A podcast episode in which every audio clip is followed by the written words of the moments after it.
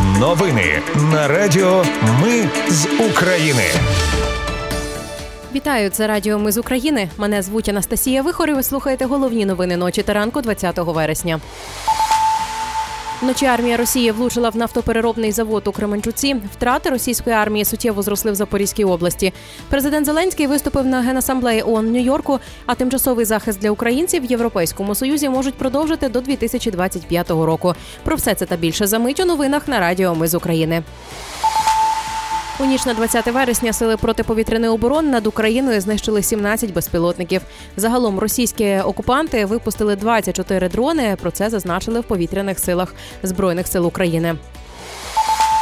А от в Кременчуці російська армія влучила в нафтопереробний завод. Про це повідомив керівник Полтавської обласної військової адміністрації Лунін. Внаслідок цього зайнялась пожежа. Роботу заводу тимчасово припинили. Внаслідок обстрілів минулої доби на Херсонщині загинули двоє людей, ще четверо поранені. На Запоріжжі двоє отримали поранені, а на Донеччині п'ятеро. Втрати російської армії суттєво зросли в Запорізькій області. Про це повідомляє у своєму звіті Американський інститут вивчення війни. Ймовірно, росіяни зіткнулися із браком боєздатних підрозділів, яких вони були готові перекинути на цю ділянку фронту. І про бавовну на Росії у Сочі згорів величезний резервуар із дизельним паливом. Він належить компанії Раснефть. Вибух пролунав о п'ятій ранку, після чого почалася пожежа, і місцеві пишуть про удар безпілотника. А ще російські змі повідомляють, що в Воронезькій області Росії впав винищувач су 34 На жаль, екіпажу вдалося катапультуватися. Ну або ж росіяни, як завжди, брешуть.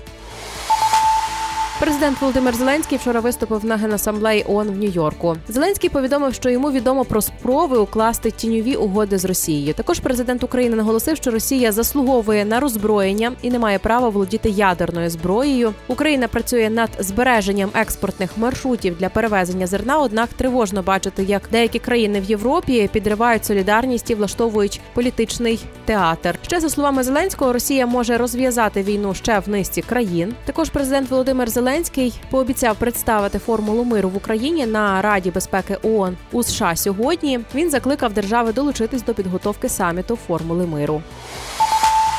Європейська комісія запропонувала продовжити тимчасовий захист для українців в Європейському Союзі до 3 березня 2025 року. Про це повідомила прес-служба Єврокомісії 19 вересня. Тепер пропозицію Єврокомісії має схвалити Європейська рада. Пропозицію про продовження механізму анонсувала 13 вересня глава Єврокомісії Урсула фон дер Ляєн. Нагадаю, директиву ЄС про тимчасовий захист активували, щоб прийняти мільйони біженців з України. Вона мала діяти до березня 2024 року, але тепер її хочуть продовжити.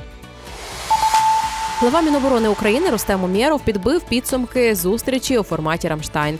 За його словами, домовилися започаткувати ініціативу створення коаліції можливостей. Міністерство окреслило п'ять пріоритетних пунктів: протиповітряна оборона, артилерія, авіація, військово-морські сили і бронетехніка. Також партнери вкотре, за словами Умєрова, підтвердили свою підтримку України. А ще Україна, Естонія та Люксембург запустили it коаліцію в межах формату Рамштайн. Країни-партнери надаватимуть підтримку силам оборони у сфері IT, зв'язку та кібербезпеки.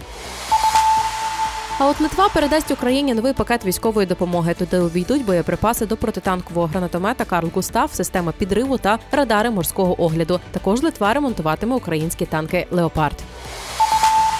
Польща готова підтримувати Україну стільки, скільки потрібно, та завжди закликає до цього, сказав президент Дуда в коментарі Суспільному після свого виступу на генасамблеї ООН. Під час розмови він закликав не допустити замороження війни Росії проти України і заявив, що це стане можливо лише якщо Україна повністю відновить свої міжнародно визнані кордони. Це були новини на Радіо Ми з України. Мене звуть Анастасія Вихор. Наші новини про те, що дійсно відбувається в Україні. Ми не робимо новини, зважаючи на чиїсь політичні чи бізнес-інтереси. У нас тільки реальні факти. Якщо на вашу думку, те, що ми робимо, важливо, підтримайте нас. Заходьте на сайт Ми з України.ком та тисніть кнопку Підтримати. Почуємось. Радіо Ми з України. Перемагаємо разом.